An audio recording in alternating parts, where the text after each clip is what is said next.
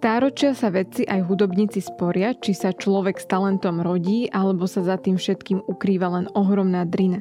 Napríklad v prípade hry na klavíri, či musíte len veľa cvičiť, alebo sa potrebujete narodiť so správnym tvarom prstov. Dnes sa túto záhadu pokúsime vyriešiť.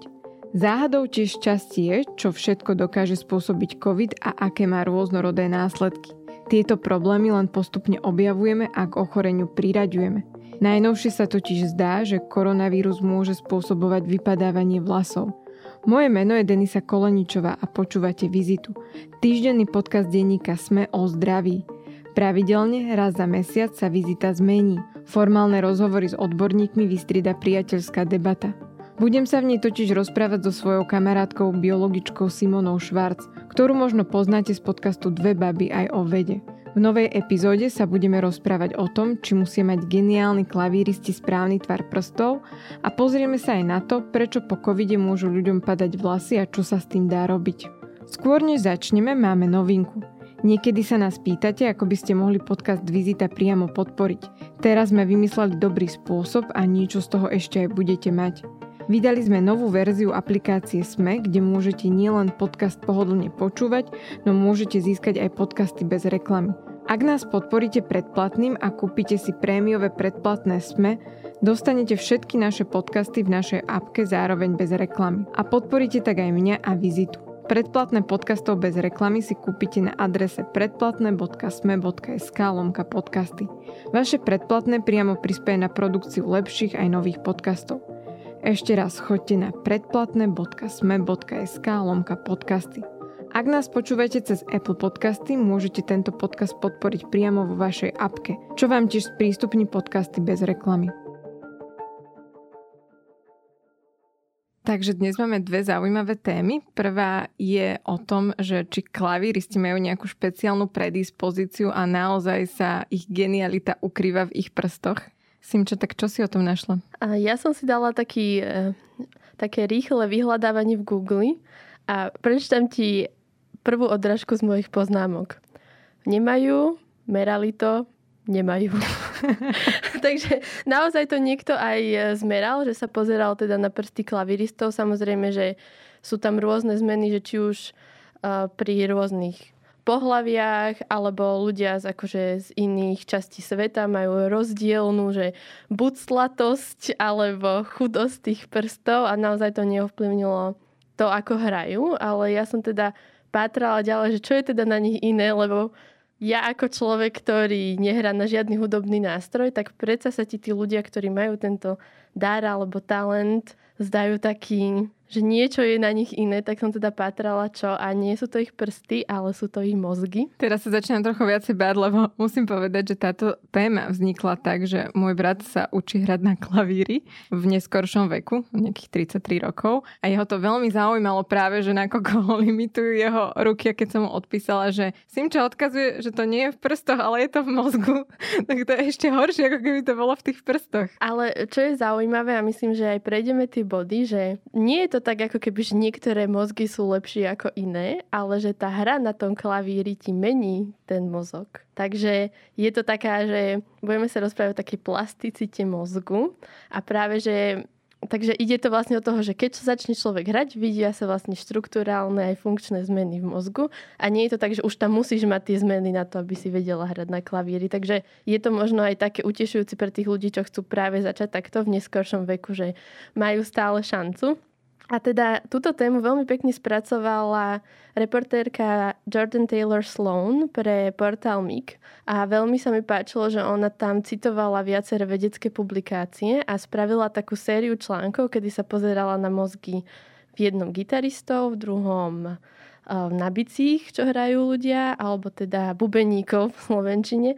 A posledných sa pozerá práve na klaviristov a tí klaviristi boli najzaujímavejší zo všetkých a to je preto, že Dôležitú vec, čo tí klaviristi, klaviristi robia, je to, že hrajú obojručne. Oni vlastne dvomi rukami ovládajú 88 klávesov, čo je keď si to porovnáš s bicimi alebo s gitarou, tak je to podľa mňa oveľa viac častí, ktoré musia kontrolovať naraz. A práve táto obojručnosť sa prejavuje v ich, pozor, toto slovo, sulcus centralis, alebo teda v slovenčine je to centrálna brázda. Centra... Centrálna brázda? Centrálna brázda je taká ryha v mozgu, ktorá rozdeľuje rôzne časti. A ak som to správne pochopila, tak táto ryha má na rôznych stranách ako keby rôznu hrúbku, že pokiaľ až ide. A to potom určuje, že ktorá z tvojich rúk je dominantnejšia. Napríklad, či je niekto pravák alebo lavák, ktorú ruku používa viac. A u klaviristov, oni majú túto centrálnu rihu viacej symetrickú, že normálne v ich mozgu nastáva takáto symetria. A teraz zaujímavá informácia zase pre tvojho brata je, že túto symetrickosť ovplyvňuje to, že v ktorom veku začne človek hrať, že neovplyvní to, že koľko rokov hrá, ale kedy začne.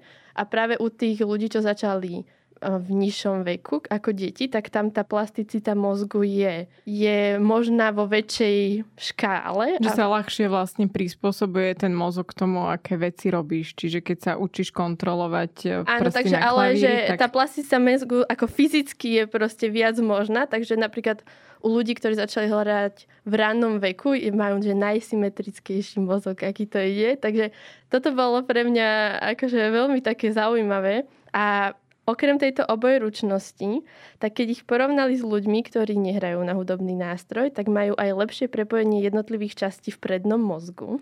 A predný mozog je teda okrem iného zodpovedný za riešenie problémov, to akási osobnosť, rozhodovanie, spontánnosť a sociálne väzby. A oni tým, že majú lepšie prepojenie, tak ja si to predstavím tak, že bežný človek má takú že dobrú rýchlostnú cestu medzi tým, ale oni majú takú super diálnicu, že vedia rýchlejšie riešiť problémy, ako keby všetky tieto veci, ktoré ich tvoria tým, kým sú, tak sú tak lepšie poprepájané a sú potom podľa mňa takí super ľudia trošku. Že oplatí sa dať dieťa na klavír. Áno, ako z tohto mi to vyplýva také, že OK, že um, možno by som mohla vedieť zahrať viac ako, viem, počkej, viem Slovensku hymnu a jednu koledu by som dala s dvomi prstami, nie s desiatimi. Ale toto je podľa mňa veľmi zaujímavá téma už preto, že ľudia si často myslia, že sa rodíš s nejakým mozgom a máš na niečo nadanie a keď si sa nenarodil s tým nadaním, tak e, vlastne si odpísaný v nejakej veci. Ale mozog je veľmi plastická vec a mnohé tie štruktúry sa môžu aj počas e, života zväčšovať alebo zmenšovať podľa toho, ako veľmi ich zapájaš alebo e, ako veľmi ich potláčaš.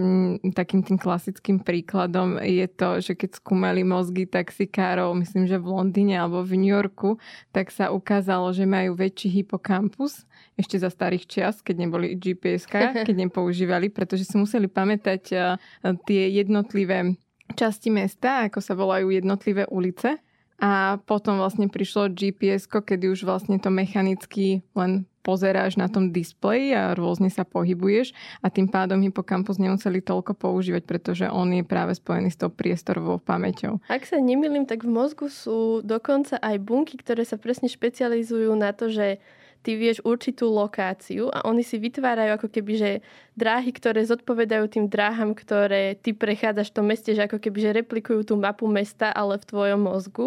A sú to špeciálne bunky, musím to pozrieť do budúceho podcastu, možno ak by to niekoho zaujímalo, ako sa nazývajú. A jedna pani vyhrala za to Dúfam, že poviem správne, bola to Nobelová cena, na ktorú uh, si dala šaty, kde mala vlastne tie, tie, tie bunky majú takú špeciálnu štruktúru, ona ich mala našité vlastne na tých šatách, že toto si pamätám, ale detaily mi unikajú, takže... No ja tu tiež nechcem nejako mystifikovať, ja viem, že sme to preberali na nejakom predmete.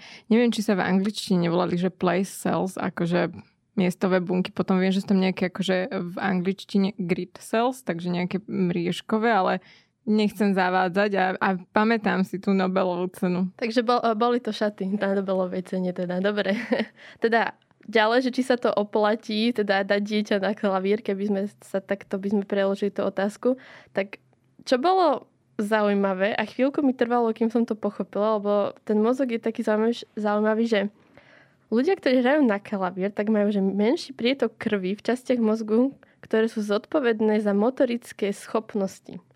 Čo to znamená, je, že oni majú ako keby možno, že konzervovať energiu, pretože menej krvi znamená, že už ako keby oni majú ten mozog tak výkonný, že už potrebuje men, menšie prekrvenie na to, aby fungoval, že možno je to niečo také ako ľudia, ktorí sa dokážu potápať na ako dlhšiu dobu, tak tiež sa im mení vlastne tá kapacita vlastne tých plúc a toho dychu, takže aj v tomto sa im ten mozog ako keby že upravil, že si nepýta už toľko tej krvi, alebo lepší príklad by bol, keď niekto začne vytrvalostne cvičiť a že sa zadýcha, neviem, už po 5 minútach a keď pokračuje ďalšie mesiace, tak už sa nezadýcha po prvých 5 minútach, tak ten ich mozog sa nezadýcha. V podstate, že už tí motor... taký vycvičený. Áno, že tie motorické schopnosti si už nevyžadujú vlastne toľko tej energie a všetko, takže toto bolo také, že dlho som nad tým rozmýšľala, že počkaj, oni majú menej krvi, nemali by to mať viac krvi, ako uh, tento mozog je veľmi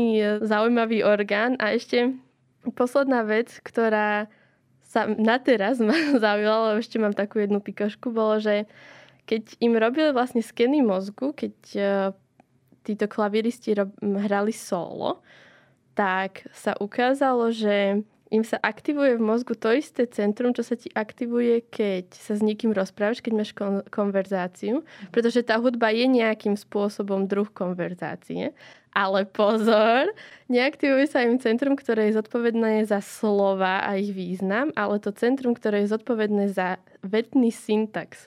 Čiže takú tú stavbu tej vety, a vlastne my to aj voláme, že vetná skladba, tak oni keď hrajú, tak ako keby, že rozmýšľajú, alebo v ich hlave je aktivované to centrum, ktoré sa ti aktivuje, keď ty správne skladáš vetu. Že potom vysvetľujem... Že nikdy nenapíšeš vetu zle.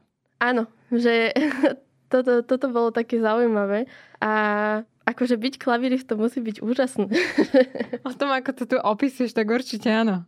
A aká je pikoška? A pikošku mám takú, že Dokonca sa líši mozog medzi klaviristami, ktorí hrajú klasickú hudbu a jazzovú hudbu. Lebo raz bol jeden klavirista, mal, dostal otázku, že či by nechcel spraviť taký koncert, kde by hral oboje. A on povedal, že to je úplne ako nemysliteľné, že keď hrám jedno, tak fungujem úplne inak, ako keď hrám druhé. A teda veci sa na to pozreli a opäť uh, tuto je pre mňa akože fascinujúce to, že ako má niekto robotu také, že koho dneska položím pod skener a budem sa pozerať na jeho mozog. Hej? Že, že oni akože vyslovene, že si zober, že skenujú ti mozog, kým hráš vlastne uh, na klavíri tak uh, oni sa na to pozreli a ukázalo sa to, že kým klasickí klavíristi rozmýšľajú vždy nad tým ďalším krokom, že ako to zahrám, že ako ide tá postupnosť správna v tej hudbe, aby som tú skladbu čo najtechnickejšie zahral, tak tí jazzoví klaviristi zase rozmýšľajú nad tým, čo hrajú v danej chvíli, lebo sú veľmi, majú takú silnú schopnosť improvizácie.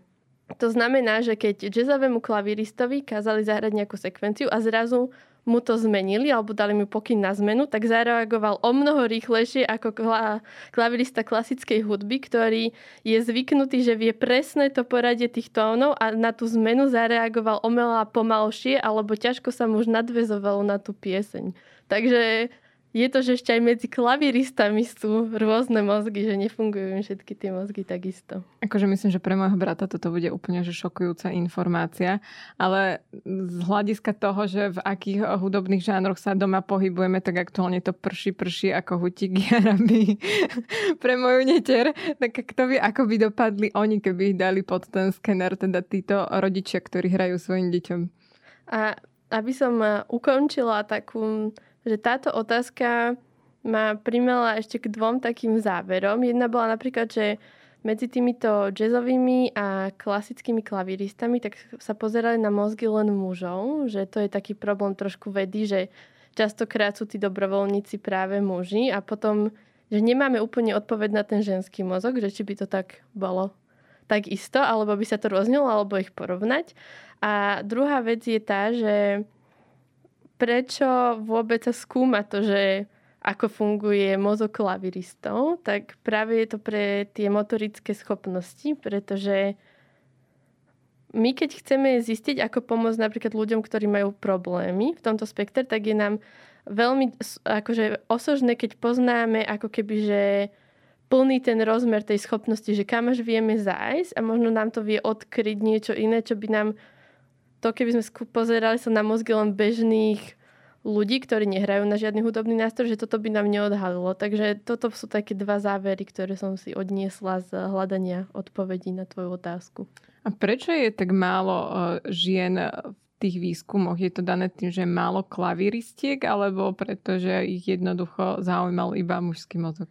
Vieš čo, toto, je, toto nie je problém len u k, uh, výskume klaviristov, že to je všeobecne akože vo všetkých klinických skúšaniach, že je to viacej zamerané na mužov, že väčšinou keď sa hľadajú dobrovoľníci, tak už je to vypísané, že muž od 18 neviem, do 35, priemerná výška, váha, tak hľadajú takýchto dobrovoľníkov. Napadá mi to, že možno, že sa boja pri ženách z toho, že aký by to mal vplyv, možno keď niečo testujú nové, že vplyv na čem, reprodukčný systém alebo ďalšie to potomstvo, že tam je predsa akože väčšie riziko, ale neviem, toto je možno, že do ďalšieho podcastu otázka. Ďakujem. Nemáš za čo, teraz už sa teším, že ty mi porozprávaš o svojej otázke. No, moja otázka vlastne prvýkrát nie je taká, že by si mi ju položila ty, ale položila nám ju naša čitateľka, tá poslucháčka, ktorá nám napísala e-mail a ju zaujímalo, že uh, ako prebieha postcovidový syndrom, alebo teda konkrétne, že či počas postcovidového syndromu to môže byť spojené s padaním vlasov. Uh-huh. A tiež som rovnako ako ty postupovala, že som zadala stratu vlasov v angličtine do Google a zistila, či na to existujú nejaké odborné štúdie. A ukázalo sa, že naozaj áno, že e, naozaj je vlastne spojené padanie vlasov až u 22% hospitalizovaných ľudí, e, ktorí mali COVID alebo ktorí boli hospitalizovaní kvôli covidu. A je to vlastne veľmi zaujímavé už z toho pohľadu, že veľa sme tu počúvali o strate čuchu a klasických symptómoch covidu a práve tá strata e, čuchu alebo dokonca tam medzi tie ďalšie príznaky patrí aj sexuálna dysfunkcia, ktoré možno sa ľahšie ľuďom predávajú, tak boli často medzi tými ďalšími vedľajšími príznakmi covidu, ale patrí tam práve aj strata vlasov a tu ľudia vlastne akože často nevedia, že to k tomu tiež patrí do toho balíčku, že by ti vlastne po covide mohli padať vlasy. Takže je to vlastne v balíčku tých 60, oných až 60 pridružených príznakov, ktoré môžeš mať po prekonaní covidu. Poslucháči to nemajú možnosť vidieť, ale ako e, pohľady, ktoré sme za seba hodili, práve že je to hrozné číslo. Ako, um, a myslím, že práve, že dobre, že o tom hovorí, že veľa z tých vecí si podľa mňa človek tak nespojí, hej, že mal COVID a zrazu o dva mesiace má nejaký problém. Ja by som si to napríklad osobne, neviem, či by som si to hneď akože spájala s tým. No toto je práve zaujímavé, že tá naša čitateľka za, začala nad tým uvažovať, že či to nemôže byť spojené s covidom, pretože ho poprvýkrát e, prekonala vo februári a potom približne myslím, že písala, že v máji pričom ale tam nemala už pozitívny test, len jej všetky ostatné príznaky fungovali, no ale keďže ty nevieš, že to máš spojené s covidom, tak vlastne to, čo urobíš je, že tom lepšom prípade ideš k lekárovi a snažíš sa zistiť, že čím by to mohlo byť. No a keď prídeš k lekárovi, tak eh, väčšinou ti urobí krvné testy a ona mala vlastne ten istý prípad, eh, teda taký prípad, že eh, všetky tie krvné testy vychádzali veľmi dobre, nemala ničoho nedostatok, vychádzali tam možno nejaký menší nedostatok zinku, takže samozrejme lekárka je odporúčala, aby si doplnila zinok ale v zásade nemala žiadne ďalšie ochorenie, ale po tom, čo prekonala ako keby ten COVID pravdepodobne druhýkrát, tak mala zase tie isté príznaky a napriek tomu, že brala ten zinok, tak tie vlasy zase začali enormne padať. Mm, potom vlastne absolvovala niekoľko vyšetrení lebo, lebo ty jednoducho, tak ja si to viem predstaviť, ke, keby sme mi začali padať vlasy, tiež by som to začala asi riešiť. No a absolvovala vlastne testy na to, že či má dobrú hormonálnu rovnováhu, uh, bola u, u ginekologa, potom napríklad bolo zaujímavé, že bola aj uh, u zubára, alebo bola u očného lekára, lebo na tom sa pozastavil, vidím tvoj výraz tváre a na tom sa pozastavil aj môj editor, lebo ho takáto súvislosť nenapadla, ale tým, že sa ako keby snažíš veľmi sústrediť na niečo, lebo zaostruje, že nemáš v poriadku oči, takže by to mohlo nejako nátlakovo pôsobiť na tvoje korienky vlasov. Takže všetky testy stále vychádzajú skvele a, a nemá žiadne ďalšie ochorenia a napriek tomu je vlasy padajú. Takže chápem, že ju táto otázka zaujímala. A z toho, čo som sa dočítala ja, to teda je celkom bežné, dokonca teda po covide, dokonca mm, je na to aj presné vymedzenie, že aký typ padania vlasov to je, pretože vlasy ti naozaj môžu padať z rôznych príčin. No a teda ja som si to musela napísať. Toto sa volá špeciálne, že telogen effluvium, ten dôvod padania vlasov. Spozná sa to podľa toho, že tie vlasy ti padajú rovnomerne, lebo sú typy ochorení, kde máš o, také tie lisiny, neviem, či to je slovenský výraz, na rôznych častiach hlavy, ale toto sa vlastne vyznačuje tým, že, že ti rovnomerne ostávajú vlastne na kefe potom, čo sa očešie, očešeš a není to taký alebo že ti rednú vlastne po možno, že celom obvode, tak by sa to možno dalo Dalo povedať. by sa to povedať mm-hmm. tak, že ti rednú po celom obvode a nie je to špecifický typ padania vlasov len pre COVID. Je to akože všeobecne opísané a teda spojili to s COVIDom, ale mm, podľa vedeckých štúdií to môžeš mať napríklad aj po pôrode tento typ padania vlasov, alebo je zaujímavé, že sa to často vyskytuje po tom, čo človek prekonal nejakú silnú emocionálnu traumu. Uh-huh. Že je to často, lebo ono sa, ono sa doteraz presne nevie, že čo je ten hlavný spúšťač, ale veľa sa píše o tom, že by to mohlo nejako spôsobiť s hladinou kortizolu, ktorá je práve e, zvýšená, keďže je to hormón stresu pri stresovej reakcii. Ale nie je ešte stále presne určené, že ako vyzerá ten molekulárny mechanizmus pri tomto ochorení, len vidíš, že ti rednú vlasy. No a potom je tam taká tá zaujímavá otázka, že ale čo s tým? Vieš, pretože pretože mm, akože väčšina, myslím si, že je to veľmi zbytočné škatulkovanie, že len ženy sú nervózne z toho, keď im rednú vlasy, že myslím, že každý človek je vlastne nervózny z toho, keď mu začnú padať vlasy. No a tá odpoveď je veľmi podľa mňa surová, lebo je, že nič.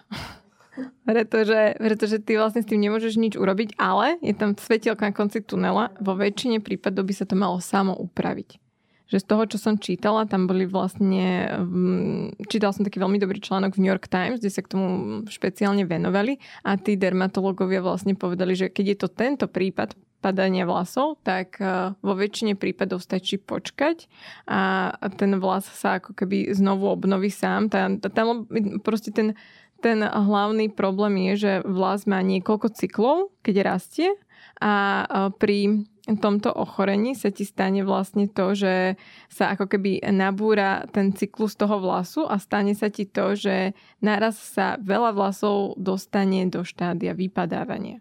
A teda ti naraz vypadne veľa vlasov, ale ten cyklus sa môže po tom sám obnoviť. Väčšinou to trvá niekoľko mesiacov, dokonca to môže byť tak, že rok. Takže musíš rok počkať, než sa to akože samo spracuje a potom by si mal mať približne rovnakú, rovnaký objem svojich vlasov ale neexistuje na to nejaký špeciálny liek, že keď si dáš tento liek, začnú ti vlasy znovu rásť. A bolo tam zaujímavé to, že jeden lekár hovoril, že sa viac cíti pri týchto pacientoch ako psychologická poradňa, než, než dermatolog, pretože vo väčšine prípadov im len zdôrazňuje, aby boli trpezliví, aby, eh, aby neskúšali veľa zbytočných vecí, pretože tým môžu tú pokožku hlavy len poškodiť. Presne som rozmýšľala, že či nejaká influencerka už nemá na to akože recept. Že... Možno po tomto podcaste. Ja, že by sme im dali biznis plán. Normálne. Ale je zaujímavé, že, že nie je na to žiaden, re... alebo nie je, aby sme boli spisovní, nie je na to žiaden recept a, a dokonca aj um, takým tým klasickým prípadom je, že ja sama to viem na sebe, že keď mám problém s vlasmi alebo s nechtami, tak človek začne googliť a nájde si všetky nedostatky vitamínov a potom škaredé účinky, čo keď ten vitamín ne, ne, akože nedoplní do svojho tela, hlavne na tých nechtoch to bývajú akože hrozné obrázky.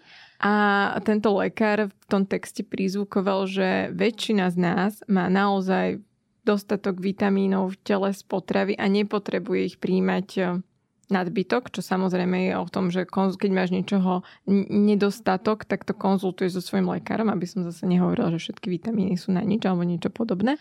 Ale je vlastne zaujímavé, že um, prizvukoval, že my sa veľmi snažíme si myslieť, ako máme to naše telo pod kontrolou. Vieš, že, že my by sme vlastne chceli mať takú tabulku, že keď doplníš Ačko, Bčko, Cčko, Dčko a zinok, tak akože budeš nádherná a všetko bude fungovať, ale telo je veľmi komplikované, hlavne keď ho infikuje taký zákerný vírus. A nevieme doteraz, že presne aké rôzne tie kroky a mechanizmy sú na to, aby to, čo sa všetko vlastne v tele môže pokaziť. A je také aj naivné si vlastne myslieť, že to môžeš dotiahnuť nejakým vitamínom, lebo nie vždy, nie vždy sa to dá jednoducho, že, že nie je to len o tom, že si dáš tú tabletku.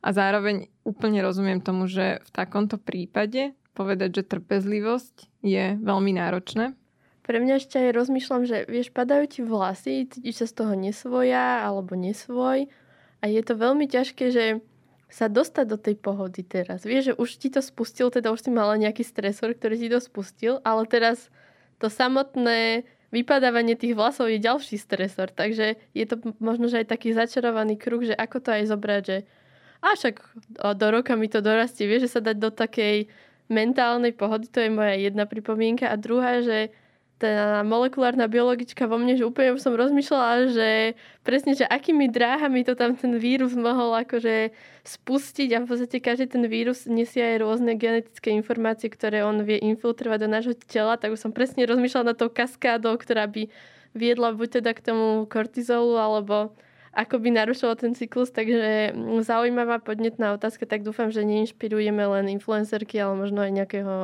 vedca ktorý by to mohol vyskúmať. Je tam ešte taká vec, keď som si čítala vyjadrenia tých rôznych lekárov, že som pochopila, že už e, ľudia si dávajú predpisovať nejaké lieky, lebo zase to, že ti asi nepomôže zinok, neznamená, že keď prídeš k tomu lekárovi, tak e, ti nedá nejaký liek a sú aj lieky, ktoré e, sú na predpis a berú sa ako tabletky na zlepšenie rastu vlasov. Ja som o tom písala text a niektoré som tam aj spomínala, niektoré nám písala aj tá čitateľka, že teraz užíva a že jej to pomáha, ale vlastne je to presne také, že tým, že by sa ti to upravilo samé, ty nevieš, či ti už pomáha to, že si dávaš nejaké to sérum alebo ten liek, alebo že či je to vlastne tým, že sa to samo zlepšuje. To je veľmi ťažké dokázať, ale na rozdiel od výživových doplnkov. Tie lieky sú testované a dobre regulované, takže pre, prešli nejakými tými úradmi, ktoré museli schváliť a majú za sebou testy, takže tam som ja s týmto riešením veľmi v pohode, ale pochopila som, že ani tamto nie je také jednoznačné, tak doteraz nemáme uh, úžasný liek, ktorý by vy, vy, vy, vyliečil plešatosť, alebo plešivosť po slovensky myslím.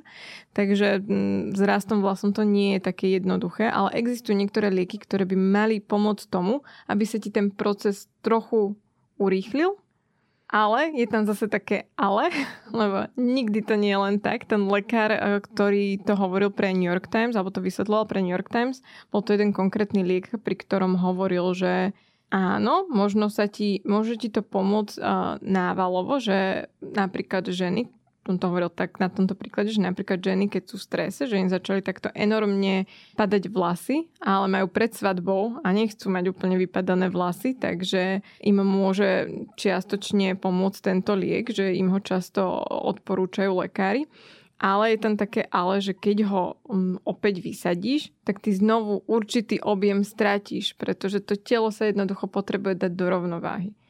Takže ak by som ja mala nejakú radu, že um, tak v prvom rade je asi super, keď si ľudia uvedomia, že ak prekonali COVID a padajú im vlasy, takže to naozaj môže byť spojené s týmto ochorením a nemusia ísť na testy štítnej žlázy lebo aj to sú také klasické testy, na ktoré akože uh, ľudí posielajú, keď majú tieto problémy. Takže môže to byť naozaj spojené s tým covidom. A tá druhá vec je, že uh, negooglite a nehľadajte sami nejaké séra, ale vyhľadajte lekára. A tá tretia vec je, že a ak vám váš lekár povie, že nemá pre vás konkrétne riešenie alebo konkrétny vitamínový doplnok, tak uh, mu verte, naozaj to môže mm, chcieť len čas na to, aby sa to samo upravilo. A bol tam taký pekný záver práve v tom texte uh, od New York Times, pretože ten lekár povedal, že ho navštevuje veľa pacientov a pacientiek, ale naozaj sa to u väčšiny do roka upravilo, že, že vlastne nemá pacienta, ktorý by ostal nešťastný práve kvôli tomu, že už sa mu neobnovili žiadne vlasové vlákna alebo že by úplne prišiel o vlasy. Môže sa to stať, môže sa stať, že tá uh, ľahšia forma sa ti akoby pretaví do tej ťažšej a neupraví sa ti to za rok, ale je to len veľmi výnimočné a väčšinou tie prípady končili dobre. Len možno, možno už mm, tá informácia, že áno, je to spojené s tým postcovidovým syndromom a áno, môže sa mi toto stať, že zrazu mám plný odtok v sprche vlasov a, a veľké množstvo vlasov na kefe a chce to čas a mm, myslím, že veľakrát si ľudia môžu skôr ublížiť tým, ako budú skúšať všetko v tej panike a záchvatovosti, takže je dobre proste iba počkať. Je to dostatočná odpoveď podľa teba? Je to dostatočná odpoveď a ešte som ju chvíľu nechala tak doznieť, lebo fakt to bolo také pekné posolstvo a ja si myslím, že to platí pri veľa veciach v živote, že naozaj niektoré veci že si, počkej, to býva inak v dobrom ráne, teraz som však toto hovorím, že na budúcnosti je krásne iba to, že si na ňu stačí počkať. Taký jeden milý pán. Myslím, že jediný mužský hlas o dobrom ráne, Tomáš Prokopčak. Á, pozdravujem Tomáša. A nevedela som, či môžem menovať alebo nie, ale nemôžeme ho sem strihnúť. Podľa mňa by sme mali dať na záver vizity práve túto vetu jeho. Môžeme poprosiť Viktora, ktorý to striha, aby tam dal práve túto vetu. Pozdravujem podcast Vizitu a áno, na budúcnosti je najlepšie to, že si na ňu stačí iba počkať. O tom, či musia mať geniálni klavíristi správny tvar prstov, ale aj o tom, prečo po covide môžu ľuďom padať vlasy a čo sa s tým dá robiť, som sa rozprávala s biologičkou Simonou Švarc. Tak ďakujem veľmi pekne, že si prišla, Sima. Ďakujem aj ja. Počúvali ste Vizitu, týždenný podcast denníka Sme o zdraví. Podcast Vizita nájdete vo vašej obľúbenej podcastovej aplikácii, ale aj na webe denníka Sme. Ak máte nejakú otázku alebo nám chcete napísať, pokojne sa mi ozvite na e-mail vizita.sme.sk. A ak by ste chceli o zdraví a medicíne čítať, Vizita má aj svoj týždenný newsletter, ktorý k vám príde vždy v pondelok a prihlásiť sa na jeho odber sa môžete na adrese sme.sk lomka vizita. Ja som Denisa Koleničová a na výrobe tohto podcastu som spolupracovala s Viktorom Hlavatovičom. Počujeme sa znovu o týždeň.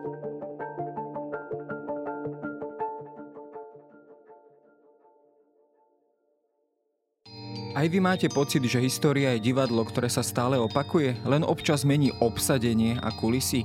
Alebo skôr pozeráte na minulosť ako na mnohovrstevnú skladačku a záhadu, ktorá vás vťahuje a láka objavovať neznámy svet?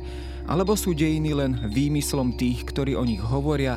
To je len zo pár otázok, o ktorých budete premýšľať pri počúvaní pravidelného podcastu Dejiny denníka Sme. Odpoveď vždy nedostanete, ale už hľadanie a objavovanie je zážitok. Moje meno je Jaro Valent a každú nedelu sa spolu s hosťom vydávame na túto poznávaciu cestu.